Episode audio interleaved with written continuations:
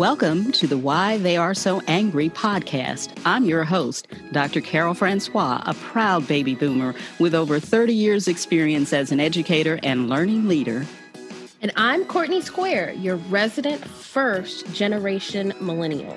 Join us as we present an unvarnished look at systemic racism in America throughout history and up to modern times. We invite you to pull up a chair, put in your earbuds, and allow us to enlighten, educate, and explore the real reasons why Black African Americans are so angry. Because until you know the whole history, it isn't American history at all.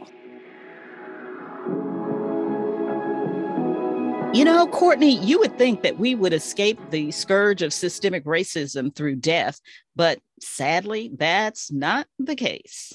You're right, Aunt Carol. And this episode comes right during spooky season. So our listeners can just consider this our Halloween episode. But it may surprise our listeners that up until the early 1900s it was illegal it was legal to rob graves for medical students to do dissection and i think we can guess whose graves were robbed most often oh boy i bet we can in fact, in 1788, a prominent New York doctor said the only subjects procured for dissection are the production of Africa or their descendants. And if those characters are the only subjects of dissection, surely no one can object. Okay, so those characters that he's talking about are Black people. And that is just, it's despicable to hear a doctor say something like that. But that attitude was widespread in America's medical schools, Courtney. And in most states, Though grave robbing was technically frowned upon, systemically racist policies, practices, and procedures allowed it to go on for decades, with Black people and their sacred cemeteries regularly being violated. For example, the University of Virginia uh, put out a report called the President's Commission on Slavery as a way to re-examine the school's ties to slavery as well as that history at its medical school. Now, the report states that those, quote, submitted to the anatomist knife at the university were largely the bodies of recently deceased African Americans, both slaved, enslaved, and free, who were grave robbed for the school by hired professionals known as resurrectionists.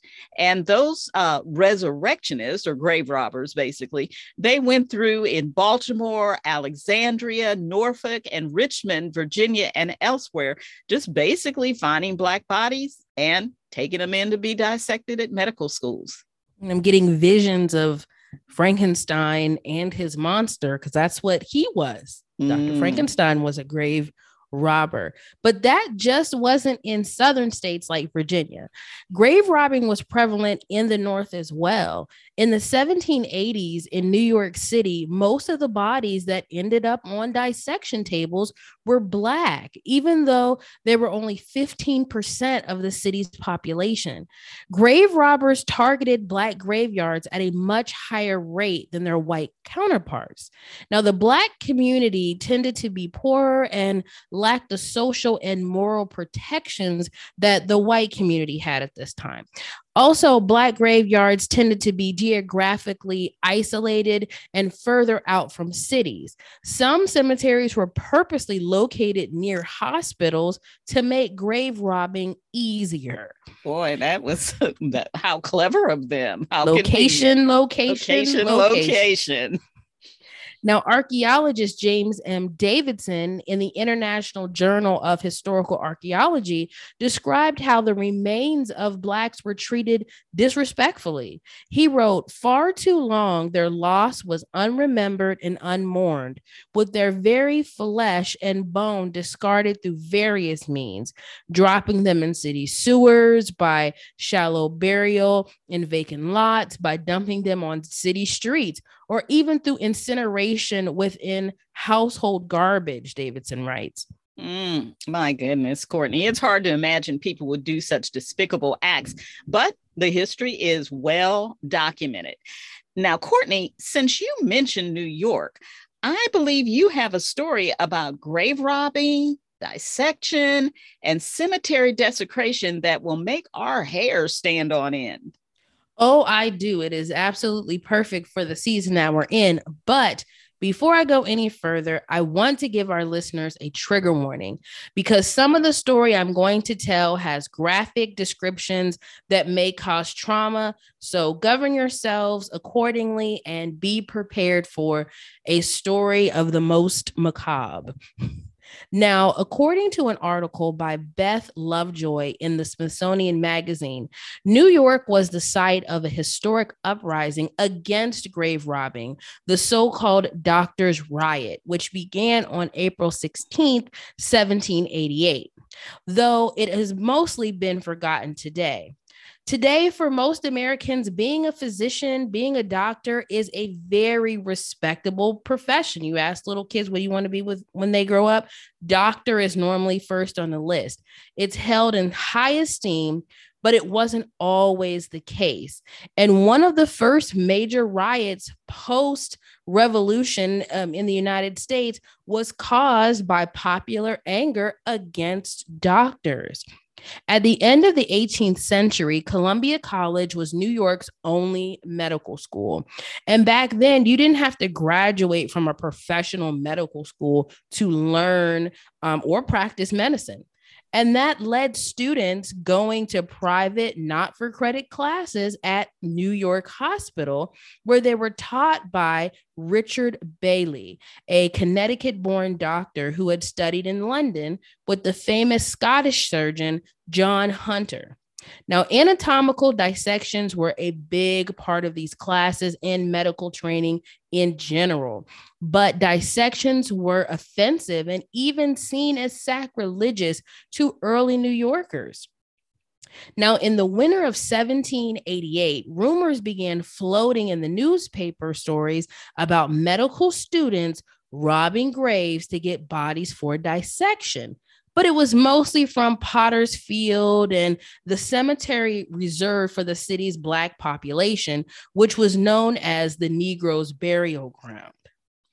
Now, in February, a group of the city's free and enslaved Black population submitted a petition to New York's Common Council complaining, and I quote, gentlemen who, under cover of night, dig up bodies of our deceased friends and relatives of your petitioners. So they're saying it's us. There are local friends, neighbors, and loved ones that are being carried off in the night.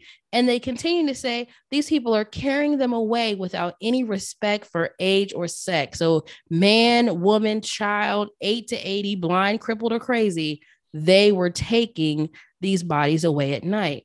Now, ironically, the petitioners, uh, the group that went to the New York City Council, they didn't ask for the grave robbing to stop.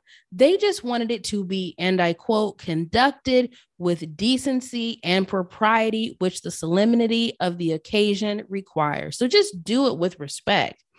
But the petition was ignored. Many in the city were willing to turn a blind eye to grave robbing as long as those bodies were black and poor. Yeah, that's typical. Sounds familiar.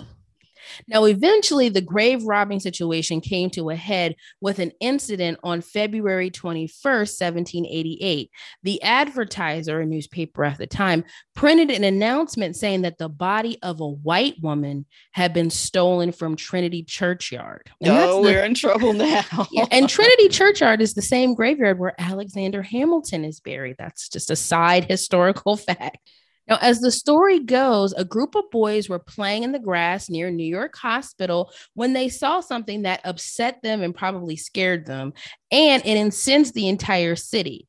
Now, in some versions of the story, the boys saw a severed arm hanging out of one of the hospital windows to dry out. In another story, the boys climbed a ladder and peered into the dissecting room where a surgeon creepily waved the severed arm at one of the boys. now that sounds like Halloween to me, but anyway, what what's another version? In other versions, the mother of one of the boys had recently died and the surgeon told the boy that the arm had belonged to his mother. Oh, cruel. Now, in this version of the tale, the boy ran to tell his father, who was a mason, and he went to to the cemetery to exhume his wife's coffin. Now, after finding it empty, he marched to the hospital with a group of angry friends carrying their pitchforks and shovels, just like Dr. Frankenstein. The villagers are angry. Now, at this point, things had, will go drastically downhill in New York City.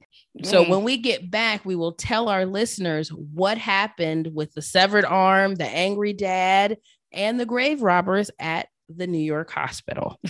this gets more gruesome as we go. And, you know, grave robbing sounds gruesome enough, Courtney, but a group of boys spotting a severed arm, now that would be traumatic. So when we come back, we're going to hear what that uh, angry mob ended up doing. Now, of course, remember, they only got up in arms, so to speak, when it was a white woman involved. So let's take our break. Want to learn more about systemic racism? Or maybe you want to leave us a comment, rate our show, subscribe, get of swag, or reach out to us on social media? Well, you can. Go to our website, www.podpage.com, Why Are They So Angry, and connect with Courtney and me.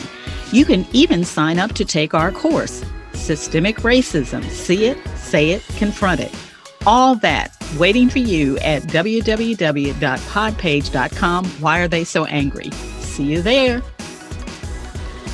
Well, Courtney, we're back, and it sounded like trouble was afoot, or should I say, at hand in the Big Apple.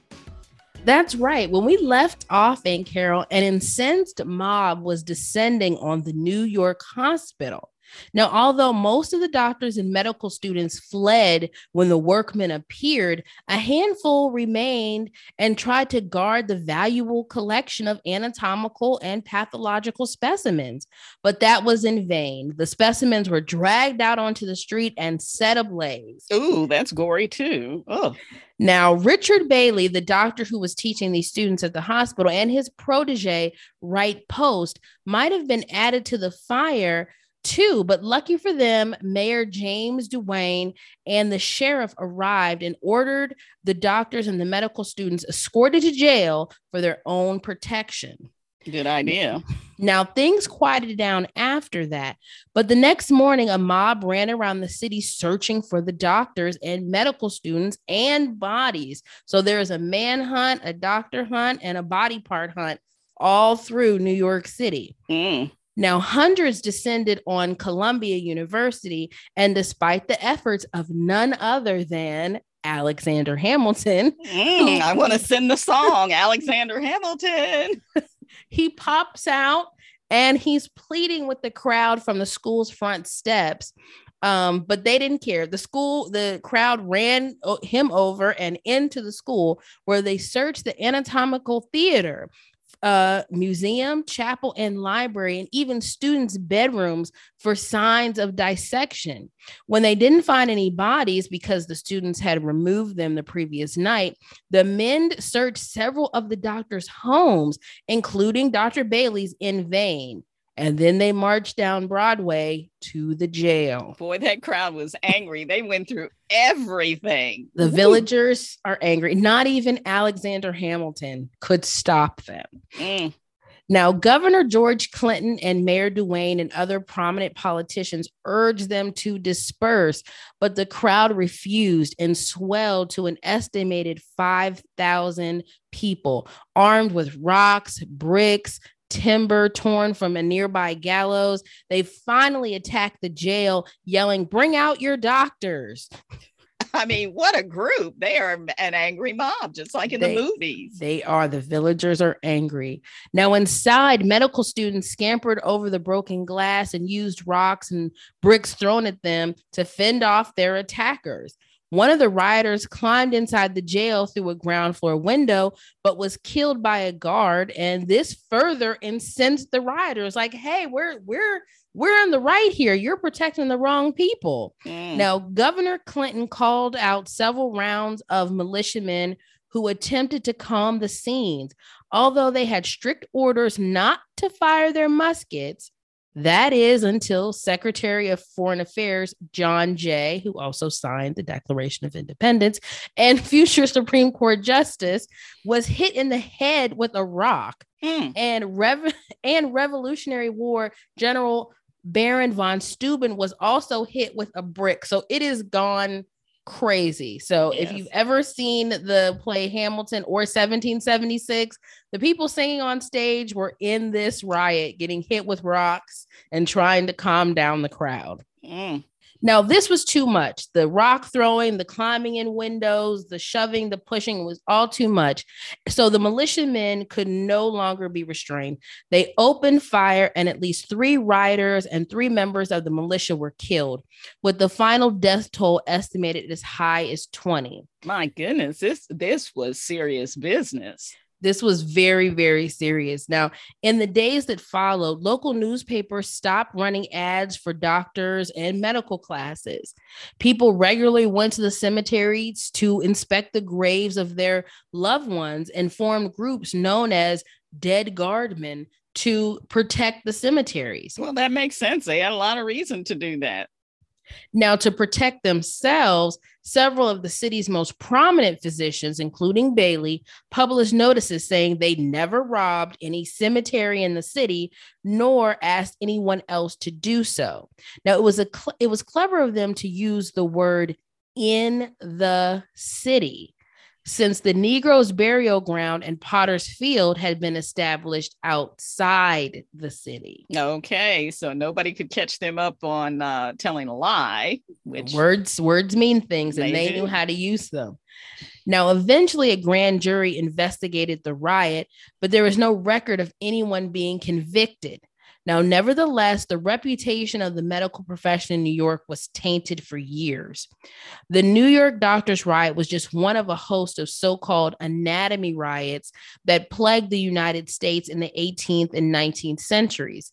Medical historian Michael Sappol has counted at least 17 such incidents between 1765 and 1854 in New Haven, Connecticut, Baltimore, Maryland, Cleveland, Ohio, and Philadelphia, Pennsylvania. so this was widespread. People were up in arms. They had had it with this grave robbing business. Exactly. Now, these riots were sparked by anger over dissections and grave robbings, which is how most schools got their bodies since there was no legal supply. People saw grave robbing as an affront to the honor of the dead and the sacred nature of graveyards. And dissection frightened many Christians at the time who believed that only complete bodies could be resurrected. Now, dissection also had a veneer of criminality.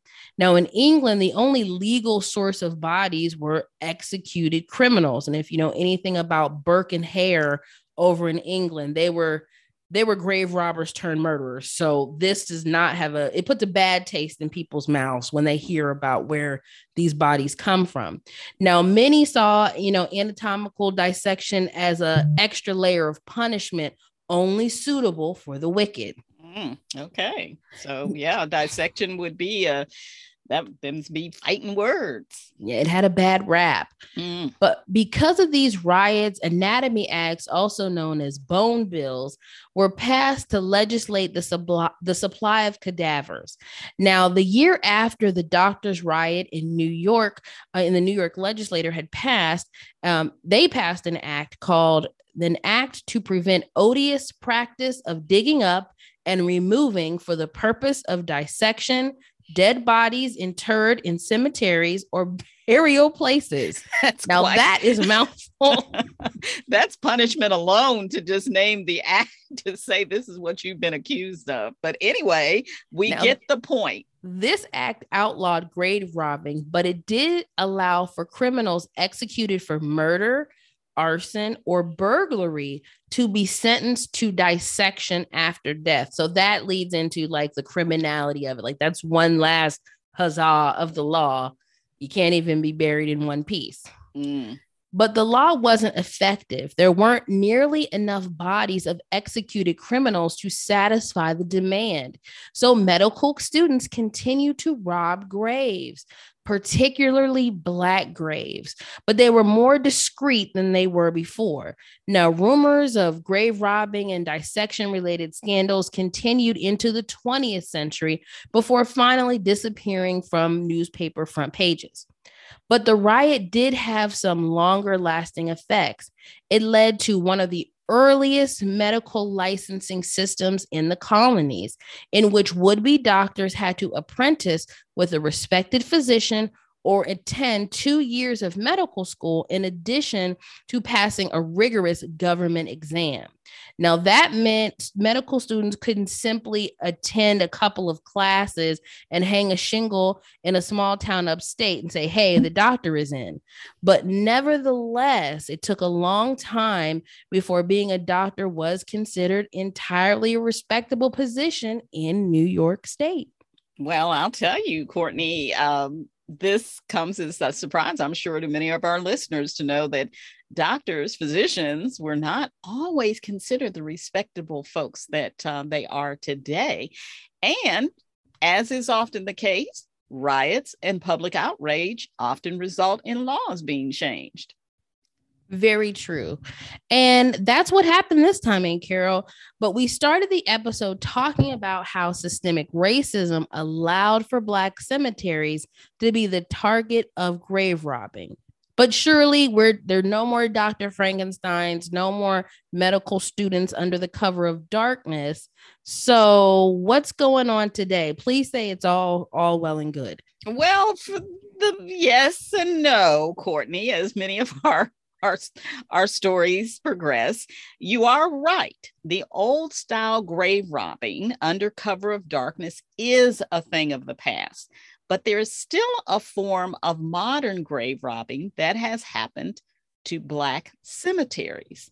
Um, now, one of those methods is harvesting organs, but we're going to save that for another time. Unfortunately, though, the type of grave robbing that I'm talking about is how hundreds of Black cemeteries have been paved over by highways or built over with building, buildings or strip malls or office buildings, all in the name of urban renewal. Now, you'll recall we, we've done some episodes on this systemically racist practice whereby whole neighborhoods, Black neighborhoods, have been uh, torn apart with uh, building supposedly for the good of the community. But what happens is these people are displaced and kicked out of their homes. And uh, many times these cemeteries are right next door, and those cemeteries are treated with great dis- disrespect. Today, the name isn't urban renewal, we call it gentrification. Now, one definition of gentrification is the conversion of space for increasingly wealthier users who ultimately replace the earlier poorer residents. Now, there's a psychologist named Mindy Thompson Fullilove who coined the phrase root shock to describe how this kind of displacement can have psychological and social impacts. Root shock, according to her, is the traumatic stress reaction to the destruction of all or part of one's emotional ecosystem. Now, that ecosystem would include the areas of culture, the arts, religious communities, schools, homes, and so on. Now, displacement can also include the archaeological resources such as cemeteries in poor neighbors uh, neighborhoods that actually appear to be abandoned and neglected. And so, just like those graves that were robbed easily uh, back in the 1800s and early 1900s, these graveyards are now prime targets for redevelopment. And a poor community's graves are the most vulnerable because they lack many times the durable stone markers, you know, the headstones that you normally see in uh, cemeteries. And so the without those markers, sometimes people have no idea that there's a cemetery there. And then remember the people who lived in those communities nearby they've been displaced. And so there aren't any enduring ties to the living people because they've been moved out. Now people who lived in communities destroyed by urban renewal and gentrification frequently see their displacement as what they call theft theft of their homes, their businesses, uh, their churches, uh, and their cemeteries. They feel that this has been stolen and erased by capitalism. Courtney, there are hundreds, if not thousands, of Black cemeteries that have succumbed to or are in danger of being wiped out through gentrification. For example, unmarked Black graves have been discovered in places like Elizabeth, New Jersey, Clearwater, Florida, and Clemson, South Carolina. And also remember in Tulsa, Oklahoma, bodies have been exhumed from a mass grave that many believe are connected to the 1921 Tulsa Race Massacre, one of the worst episodes of racial violence in US history. Now, pinning down an exact number of such sites remains difficult. Researchers say that for every white cemetery that is known, there should be one for African Americans or Blacks since it was common practice to have separate cemeteries, one for whites and one for blacks. Remember, all of that part of systemic racism and discrimination. But the numbers don't equal out. And research indicates that cemeteries have been cemented over by highways and other projects, like I said earlier. Now, the Reverend William J. Barber II, co chair of the P- Poor People's Campaign, which advocates for economic justice, says more conversations are needed to rectify the wrongs against Black families and their ancestors buried in these forgotten graves. According to Reverend Barber, quote, developers literally have been building their wealth on top of other people's graves. Wow, Aunt Carol. And if anyone has ever seen the movie Poltergeist, they know you don't build over a cemetery. You don't. Because bad things could happen and bad things are happening. People are being displaced. It's kind of a jokey joke to say about poltergeist, but this is really sad that people's final resting place, they can't even rest. Now, it's a disturbing, this is a very disturbing way of describing how gentrification has been disrespectful to Black burial sites. Like I said, these people can't even rest in peace. But in spite of the disrespect to these sacred grounds, I've heard that some archaeologists and community groups throughout the country are undertaking preservation efforts to find and protect these Black cemeteries before more of them are destroyed, desecrated, or disrespected. In fact, there's a lot of that going on in my old state and my dad's current state of Florida. You are so right, my dear niece. The University of Southern uh, Florida anthropologist Antoinette Jackson recently helped create the Black Cemetery Network.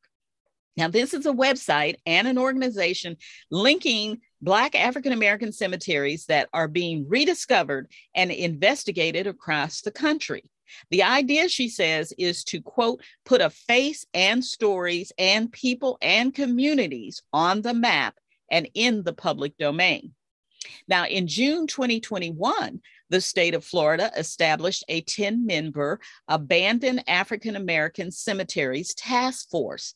Now, that group studies unmarked and abandoned cemeteries and burial grounds and develops strategies for preserving their history while ensuring dignity and respect for the deceased. That sounds similar to those folks, those Black people that went earlier in the 1800s and petitioned the New York City Council uh, to not allow these people to just take the grave, you know, take the bodies out of the graves, but if you're going to do it, at least do it with respect. Mm-hmm. Now, a- another group, the Florida Public Archaeology Network, is an organization working to protect and preserve the state's heritage sites, including many Black African American cemeteries and burial grounds. Arches is actually uh, a free open source software platform that they are using to help identify and find those graves. Uh, for example, archaeologist Rebecca O'Sullivan helped discover Tampa Bay, Florida's Zion Cemetery by conducting ground penetrating radar scans at the site. Now, that site was owned by the Tampa Housing Authority, and a complex was uh, developed and housing was built over the cemetery. But Zion Cemetery is now designated for memorialization and continued archaeological study. Now, in addition to that study, former residents at Robles Park Village, which was the uh, housing authority building complex that was built on top of that cemetery, they were actually given new housing at no cost, along with support and counseling good for Florida. It's good to have some good news coming out of the Sunshine State. Now, I've also heard that some scholars have called for federal protection of historic Black burial sites, modern uh, modeled after the Native American Graves Protection and Repatriation Act, a 1990 law that says Indigenous human remains and funerary objects must be at all times treated with dignity and respect. And recently, the Senate passed a bipartisan legislation to create a nationwide network to account for and preserve African American burial grounds. But a similar bill was held up in the House. Well, and hopefully that won't be the case for long, but though that move by the Senate is definitely needed, and hopefully Congress will get busy. Um, so a lot is going on to prevent modern versions of grave robbing, also known as gentrification, Courtney. But my favorite story is about my hometown of Dallas, Texas, and how citizens rallied to preserve an important Black cemetery. And theirs is a model of how this can be done. Now, you must be referring to Freedman Cemetery, the largest cemetery for freed slaves in the country. Exactly, Courtney. Now, in 1869, a group of freed slaves purchased an acre of land on what was then the outskirts of Dallas, Texas, for a grand total of $25. But that was Ooh. a lot of money back then. Now, the land included what had been a slave cemetery. As other freedmen settled around the cemetery and purchased more land, they established a thriving community, one of the numerous freedmen's towns spread across Dallas or across the state of te- Texas, actually. Now, it was a place of hope and growth. There were seven churches, um, many of which hosted day schools and later even a high school. Uh, black doctors and dentists set up shop there, and black owned grocers and movie theaters open, and black families uh, they interred their relatives at the cemetery, which eventually grew to cover four acres. But as was so often the case with Black neighborhoods, even thriving ones like that one, on August 12, 1946, the Dallas Morning News reported that the State Highway Department would construct the city's first freeway, Central Expressway. And I've traveled that expressway many, many, many times. I have too. I bet you have. Now, it it was going to be built at that time over a large portion of that Freedman Cemetery, along with 1,500 structures most of them owned or occupied by Black families who were descendants of the original freedmen. Now, the newspaper went on to say this quote, It is hoped that no unwarranted delay in the removal of tenants and city owned houses will upset the schedule of beginning this work. Um, basically, the folks said, "Hey, get busy, tear down the the houses, uh, bulldoze the the cemetery. Don't worry about it." And that's what happened. Black graves were simply paved over. Headstones were used as rubble to fill ditches and low spots to make the highway. So, once again, we see this quote unquote urban removal, removal going on. But, Courtney, fast forward to 1987, and I was definitely living in Dallas then. And the State Highway Agency announced its intention to expand the 10 mile stretch of highway, Central Expressway, and um, you know to relieve some of that congestion but before that work could be done a law required that an archaeological survey be done now an archaeologist uh, an archaeologist was working for the department and he did that very survey in the neighborhood and noticed a sign for quote freedman's memorial park and at that point the project was stopped dead in its tracks and the archaeologists then came in and they started digging. One body was found, then 30, then 1,157 bodies. Oh, wow.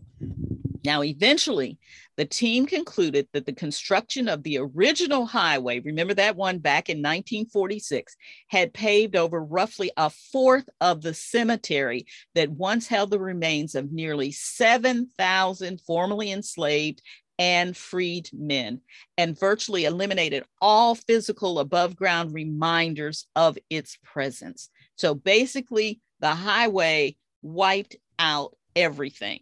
Now, once that news got out, members of the local community, including descendants of those buried in the cemetery, they waged a successful campaign to halt freeway construction long enough for an archaeological survey and excavations of the cemetery and relocation of those interred within it. And again, I remember vividly this happening and just applauding those leaders for being smart enough to go to the te- Texas Department of Highways, the Texas Department of Transportation, and say, no, we're not taking this. You are not grave robbing us.